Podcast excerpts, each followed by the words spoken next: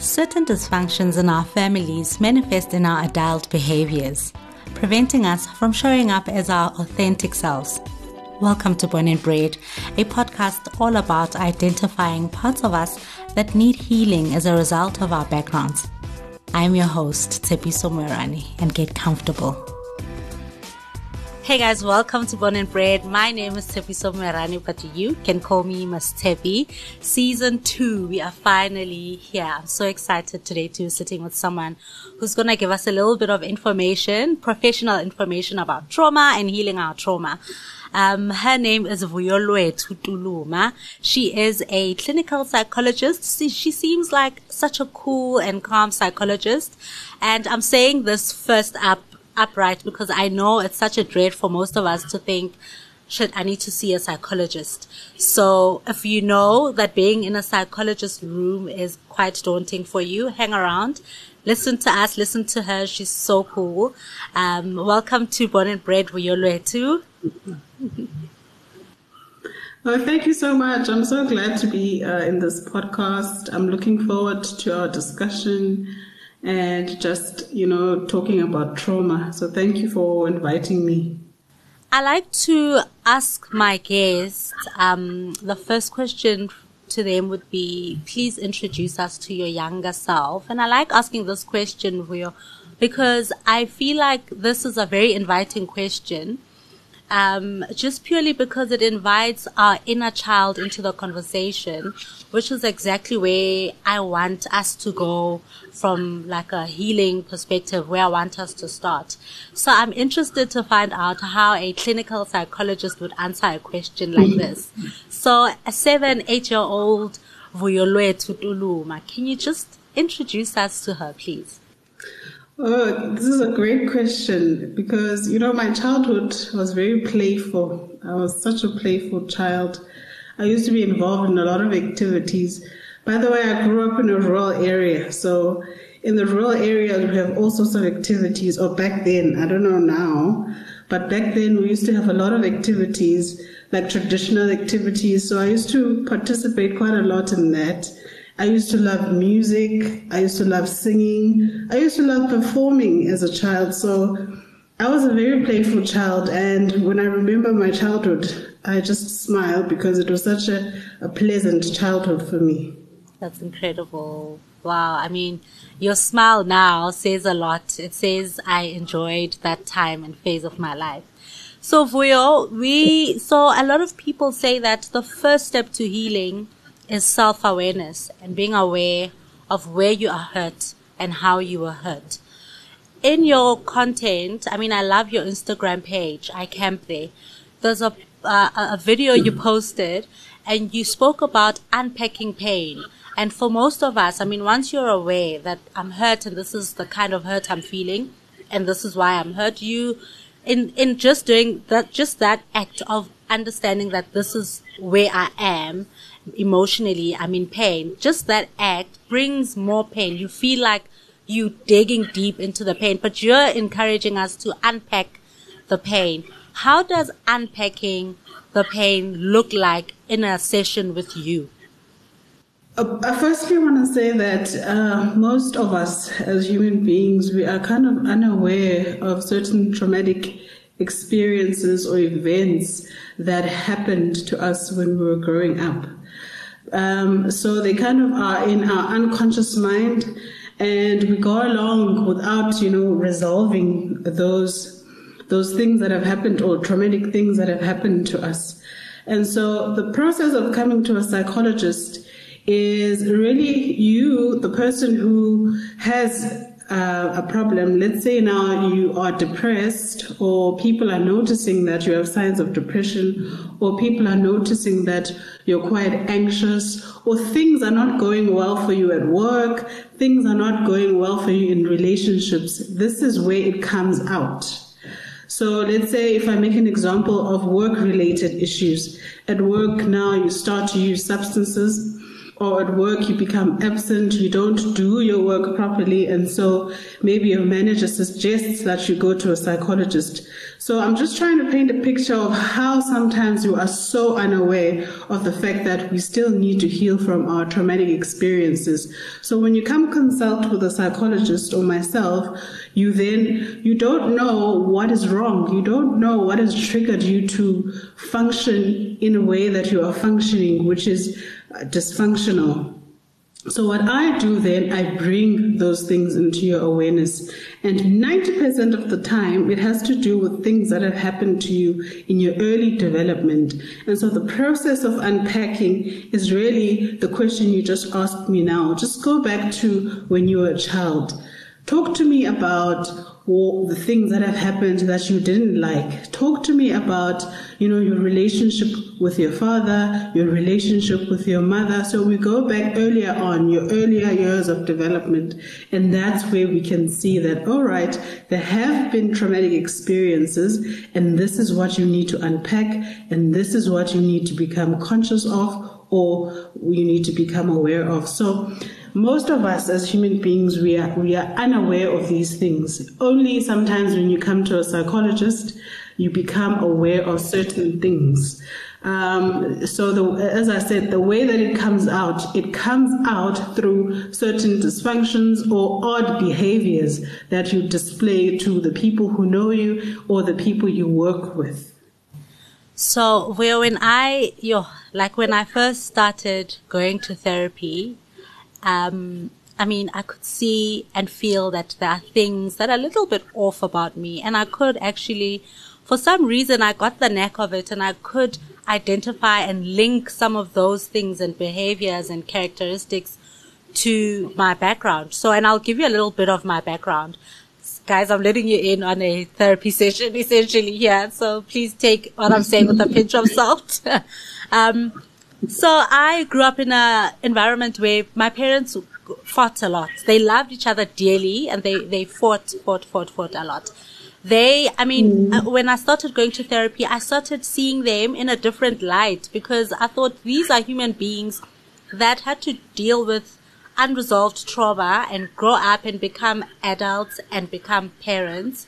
So what I'm essentially trying to say to you is that if we don't heal our trauma, we carry it throughout essentially our life and it spills over to to our work um, and which is what I'm, I'm getting from you which essentially is what born and bred is trying to bring to the forefront with people to say maybe let's be a little bit conscious about why we are hurt and where we are hurt so that we can start healing from that point um, mm. and where I, I just want to say so I, like I'm saying to you, I grew up in a household where my parents fought a lot. And, um, and I mean, in as much as they loved me and my sibling and they loved each other, um, they, so they displayed their, their fights were quite explicit too. We could see them as children. And I see myself mm-hmm. quite in some instances, I'm very short tempered like my mom. And in the fights, I could see how like short tempered she was and she was very irrational and she was, I, I want to say, her language was quite not appropriate for children around, well, pe- the children that, that would um, um, witness the fights, which were me, my little self, my eight year old, seven, six year old. And, and so I'm trying to say to you, I've seen parts of my mom in those fights, like unfold in me as an adult now. Yeah. Do you think that I'm suffering from um, intergenerational trauma? Do you think it has been passed on to me. Yes, in fact, you know, um, research, there's uh, research that has been done that says that it can be hereditary. Um, that now, if your mom was, you know, she had these anger outbursts, I'm not saying that you said that, right? Yeah. She had these anger outbursts or had these certain behaviors, you can inherit those behaviors as well. So it can be um, hereditary. So there is intergenerational trauma, and you can get it through that. But it's also a learned behavior. We mustn't forget um, that as well. So it's two things. It could be hereditary and also a learned behavior because children learn from their parents. They learn especially the emotions and how to relate with other people. So you might have just learned that this is how things were done, and so you automatically then do that as well. But the good news is that you can always unlearn that, right? Exactly. Yeah, you can always like stop feeding the cycle and breaking the cycle. And what are the things that you feel that don't require you to really sit with a psychologist that you could do to try and start that process of unlearning and um, recreating essentially your psychology from just a trauma and healing perspective? All right. I, I think uh, in one of my Instagram videos, I spoke about journaling. So, journaling is a great way to really unpack your thoughts. So, uh, what, one could just start by journaling. And when you journal, of course, you write down the thoughts as they come. It's not like you prepare to journal. Sometimes whatever comes up, you journal because the process of journaling is all about tracking you, your thoughts. It's, it's tracking your thought patterns. So I think journaling is a great way to start without um, going to a psychologist. Uh, but another way is just talking about it, talking about it with maybe your your friends, talking about it even with your parents as well. Like if you start to notice certain things, you can just bring out that topic and start to talk to your parents about it. Um, just or your family members about or what, what may possibly be going on with you or what you might be noticing about you. So you don't at first you don't necessarily have to go to a psychologist. You can start maybe journaling you can then or start these conversations with the people that are around you. Yeah yeah. And how do you how do you feel about the fact that most of us that try as a psychologist how do you feel about the, the fact that most of us that try to speak about our traumatic experiences as kids it brings so much shame to the family and so much guilt to the parents. Whereas the aim is not for me to make you feel guilty because I know as a parent you loved me and you did everything that you could. But the reality is you parented yes. me under so many wounds that you yourself didn't even heal or didn't even know you had. So once we start, and I mean, it's a great thing to tell your story, especially to the people that are part of the story, you know, that, yeah. Yes. So, so how, what are your thoughts around the shame that comes with saying those things to your parents and the fact that they might be feeling guilty and in fact make you feel like you're very unappreciative as a as a person?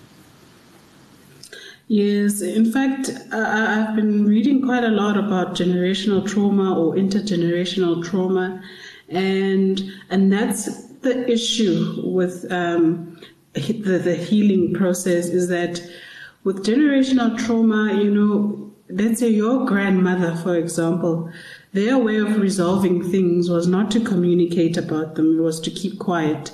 And so they passed it down to your mother. And your mother does not want to talk about the issues as well. And they pass it down to you. And so they're going to shame you now because you're trying to break the generational trauma. They're going to shame you because it's not something that they are used to. So I think the older generation is they are not used to talking about their traumatic experiences or about their emotions and feelings. And so they shame you when you start to say, okay, let's talk about this. Let's talk about what's going on within this family. And to them, it's just like, no, we cannot be talking about this because it, we, it's unknown to us. This is not how we handle things.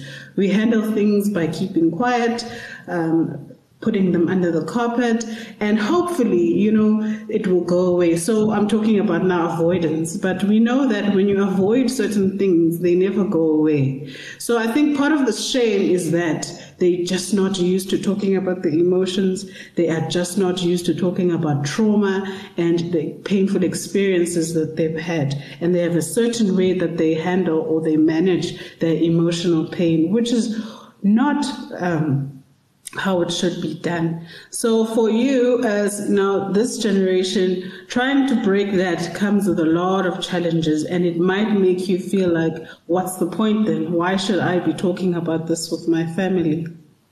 Yeah, exactly. I did a podcast episode with one of the guys and immediately after the podcast episode, his worry was his family because we spoke a lot about our childhood, right?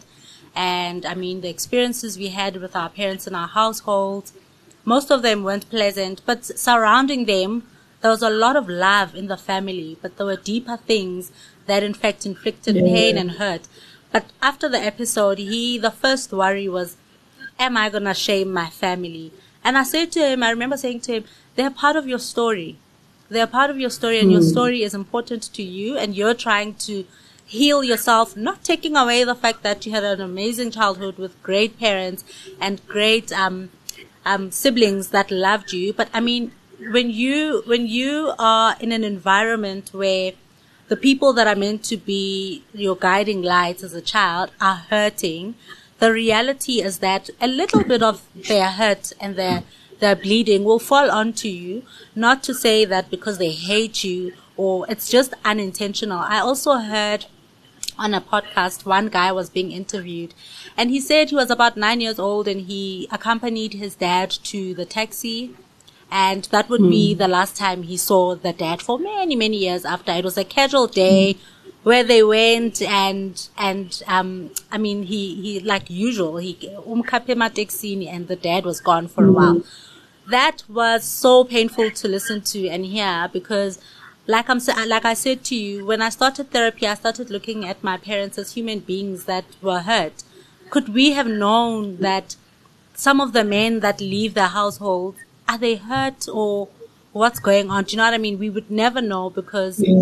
there's a lot of shame that comes with trauma and talking about traumatic experiences that there are many mm. people, adults now, that would never know why their parents acted out or like became the people that they were. So Vuyolwethu, I want yeah. to, yeah, I'll let you speak. Go for it. No, I was just about to say they don't know how powerful it is to actually um, give this information and knowledge about why they behave a certain way, like to abandon your child, um, to be an absent father. There's certainly a reason for that. And if you could just give me that information and share with me why you had made that decision, it would make me, you know, my healing process easier.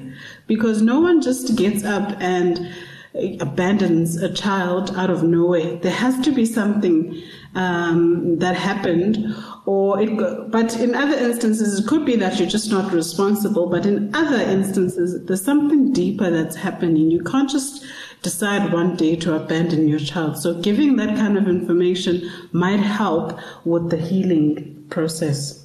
Yeah. Yeah. And now I want us to talk about once that trauma has happened to the child, now the child has to find coping mechanisms. What are childhood coping mechanisms have you just in your practice picked up from people that come to you with childhood trauma issues and you can see immediately that this person for throughout their childhood they've been coping and this is the strategies they've been using to cope. What are those common strategies? Maybe some of us will pick up and go, okay, that sounds like me, you know? Oh, okay. I, I, I think I want to answer this one in two ways. The one is that people who have experienced trauma don't really have good coping mechanisms. They've got dysfunctional coping mechanisms. So most people are using substances. It's not really a coping mechanism. That's why I said uh, it's, it's more of a dysfunctional. You may think that you're, you're coping, but you're not. If you're using alcohol, or you now, you now people are saying that you are an alcoholic, it means that there's a problem. So most people are using dysfunction, dysfunctional coping mechanisms, such as substances, or you know, some people are, are, are working a little bit too much um, and they neglect their mental health. So you start to work quite a lot and you start to dedicate most of your time through work. That's also not a good coping mechanism because you, you are neglecting or you're avoiding what is actually happening to you. So that's the first part. People are have got a lot of dysfunctional coping mechanisms. And the second part is that I always bring out the point that people are quite resilient. a lot of painful things have happened to people, but they try and try again to sort of cope with what has happened. So I, I bring this to my clients that the reason why you're here today is because of your resilience. So people are quite resilient and um, people may go through quite a lot of things, but they still manage to get up in the morning and go to work. They still manage to do certain things in their life. And when you think about it, you're like, I don't know how you do it when you've been through quite a lot. So if we can then talk about the good coping mechanisms, because in therapy, we also go through, okay, what are the possible good coping mechanisms then you can adopt? I think the one we spoke about, um, the journaling, is a good coping mechanism. Exercising, um, there are different forms of exercises, so that is also a good coping mechanism. Um, meditation, I always recommend meditation is a good coping mechanism. Talking about your issue, having a good support system is also a good coping mechanism. Um, so I think I've listed quite quite a lot of coping mechanisms that you know people can use. But of course, I, I also ask the question of when you have stress. Like for example, I would ask you now, Tshepi, when you have stress how do you normally uh, cope with your stress? Because people do have their own coping mechanisms, but then I just try to assess is it a functional coping mechanism or is it not? So maybe you could answer that question for me. So when you're stressed, what coping mechanism do you use? So when I'm stressed, I find things to do. I'll create like something to do. When I'm stressed, I can't, it's hard to even take a nap. I'll clean if, if like I have like cleaning work to do, I'll clean. If I have extra work for work, I'll do that. If I play, if I can play with my kids and they're around, then I'll play with them. But I, I struggle to even concentrate watching TV or reading when I'm stressed. I, I, I find physical things to do. Okay, so then I would say the physical things are quite good, but I don't know when you're like when you keep busy or you're always wanting to keep busy, it could serve as a distraction. So I don't want it to distract you from anything. Just be careful of not distracting you from what you would need to to heal from, if you know what I mean. That is so true. Yes. That's accurate. Like distraction is the right word to describe actually how I do deal with stresses. Sure. okay. And so we're, when we are children, do we know at that point that I guess we wouldn't know, right? At seven, eight years old that maybe always waking up early in the morning to go play to avoid being at home is a coping mechanism.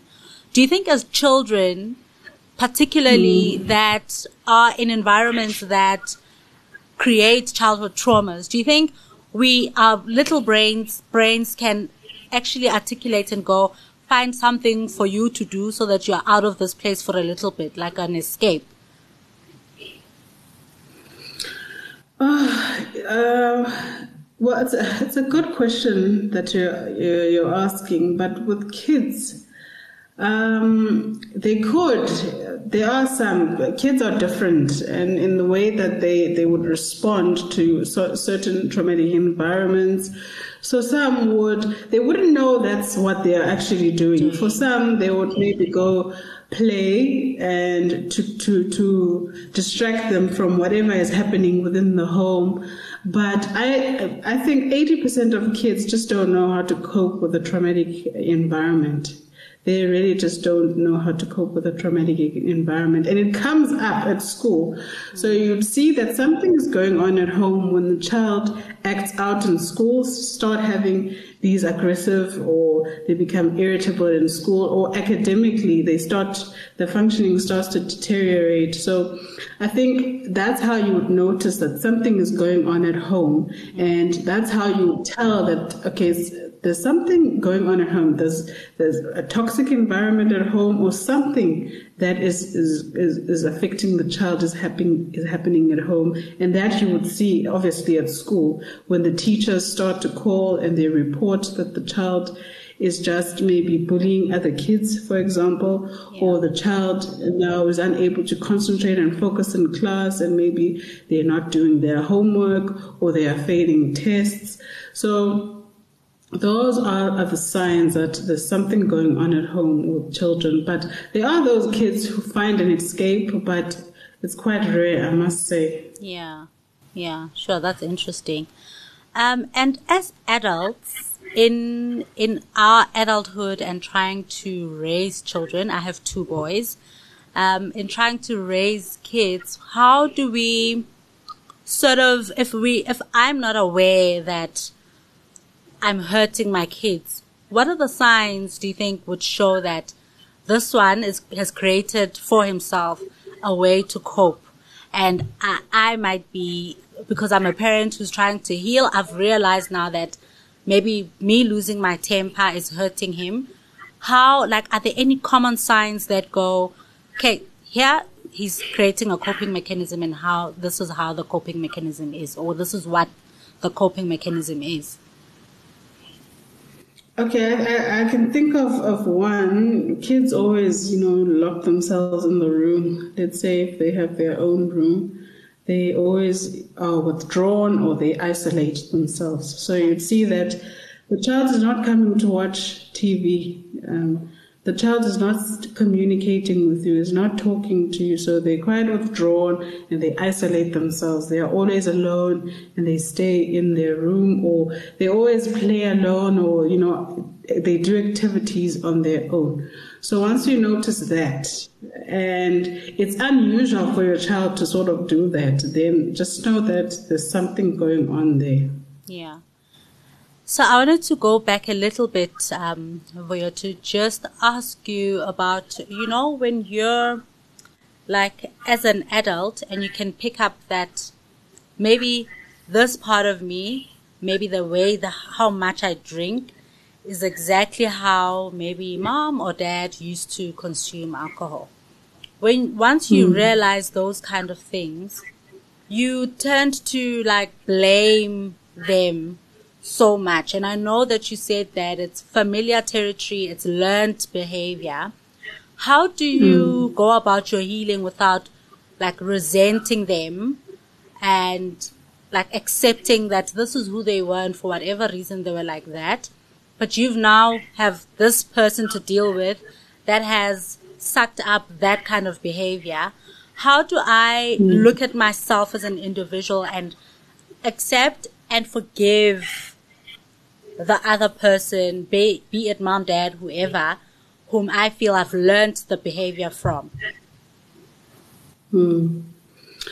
No, I, I always say that this is the healing journey itself is a process and it's an individual process. So the resentment itself, you know, I, I don't want to force someone to not have those emotions of resenting their their parent for having, you know, um, impacted them in, in that way.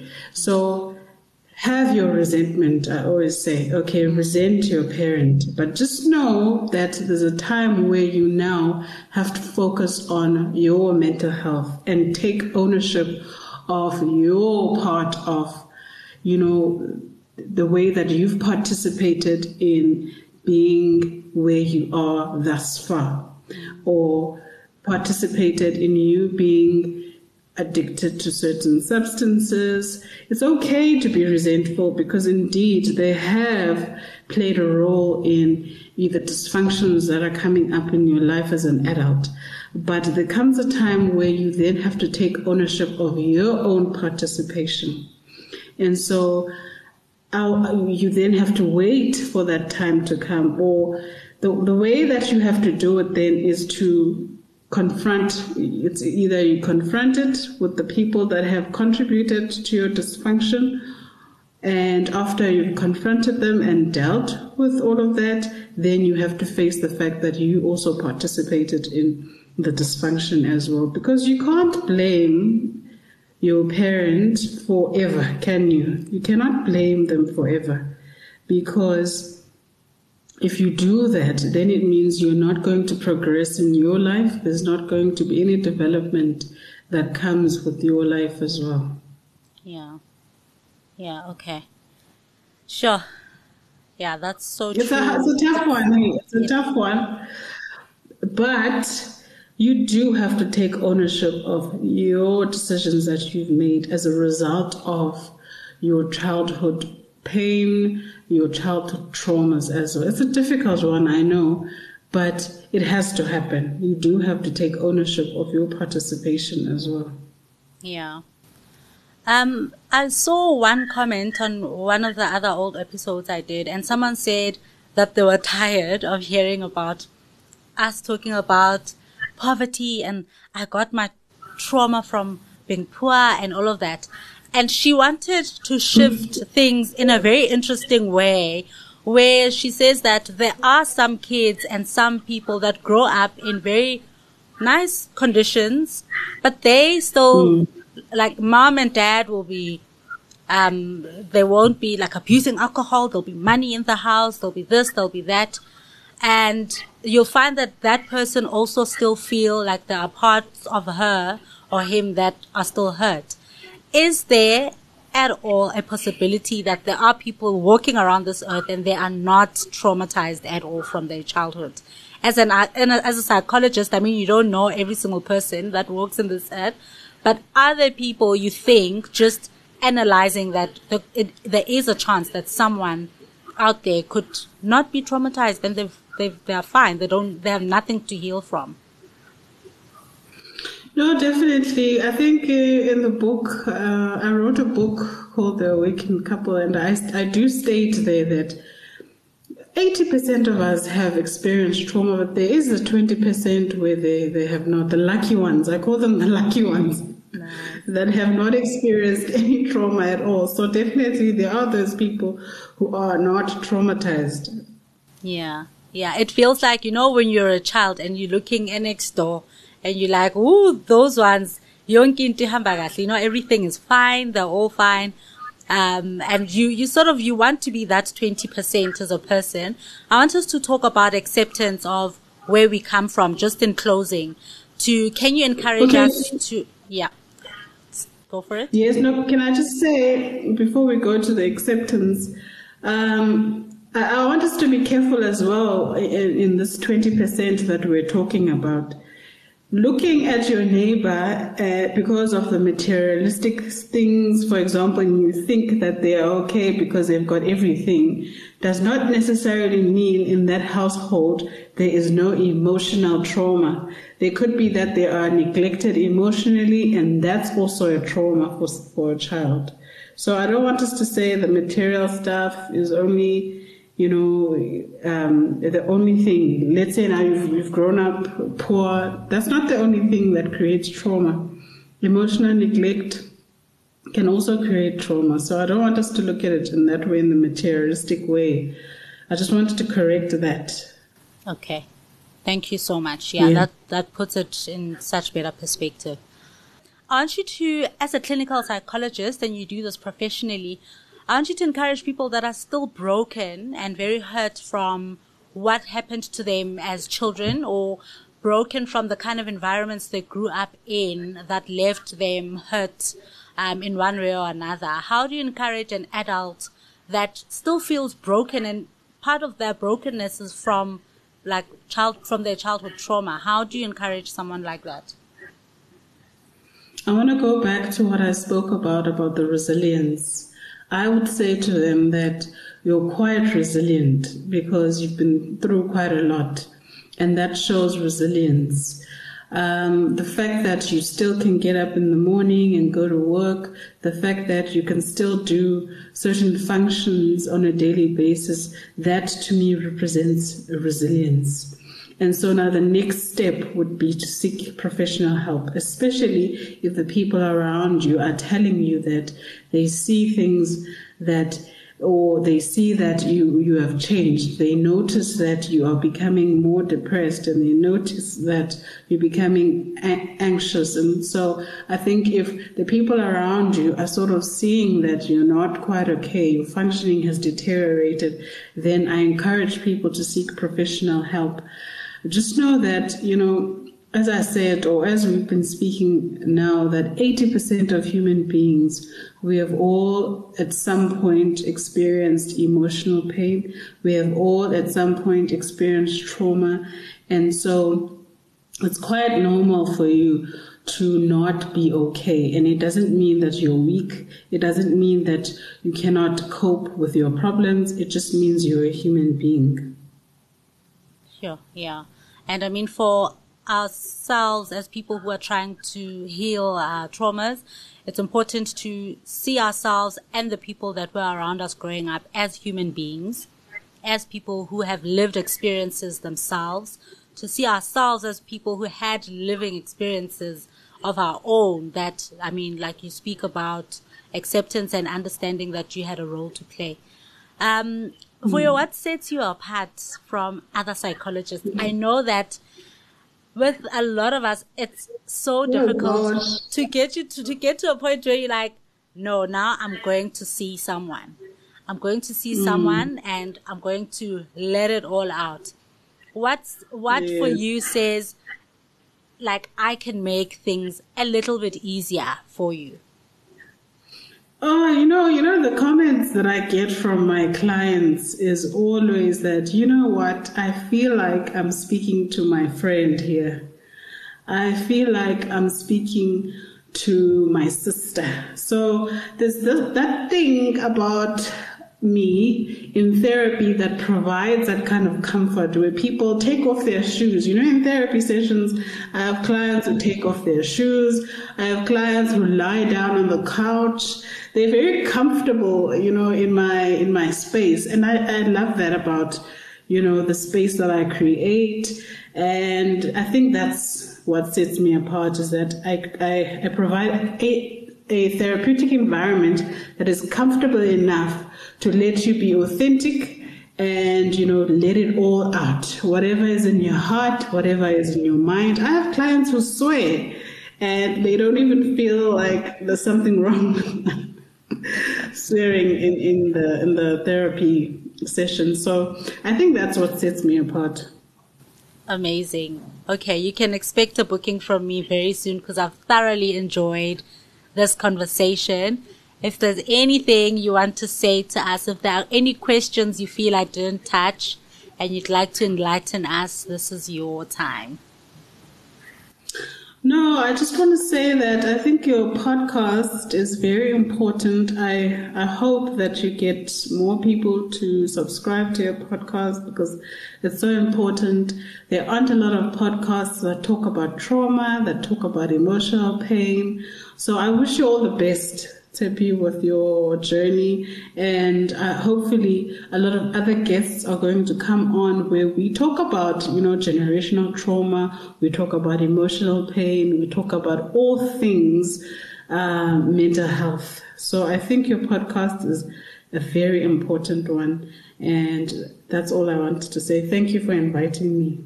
Oh man, thank you so much. That's so heartwarming, Will. Thank you. I hope to invite you again soon and I hope you will again accept my invite. Thank you so much too. Well guys, there you have it. Season two is on and we've had our first guest, Vuyolwethu Tuluma. Check her out on Instagram. She shares tools, everything, intergenerational tra- transfer of trauma. She's there for you. She's there for us. Inbox her. Yeah. See you soon. Bye.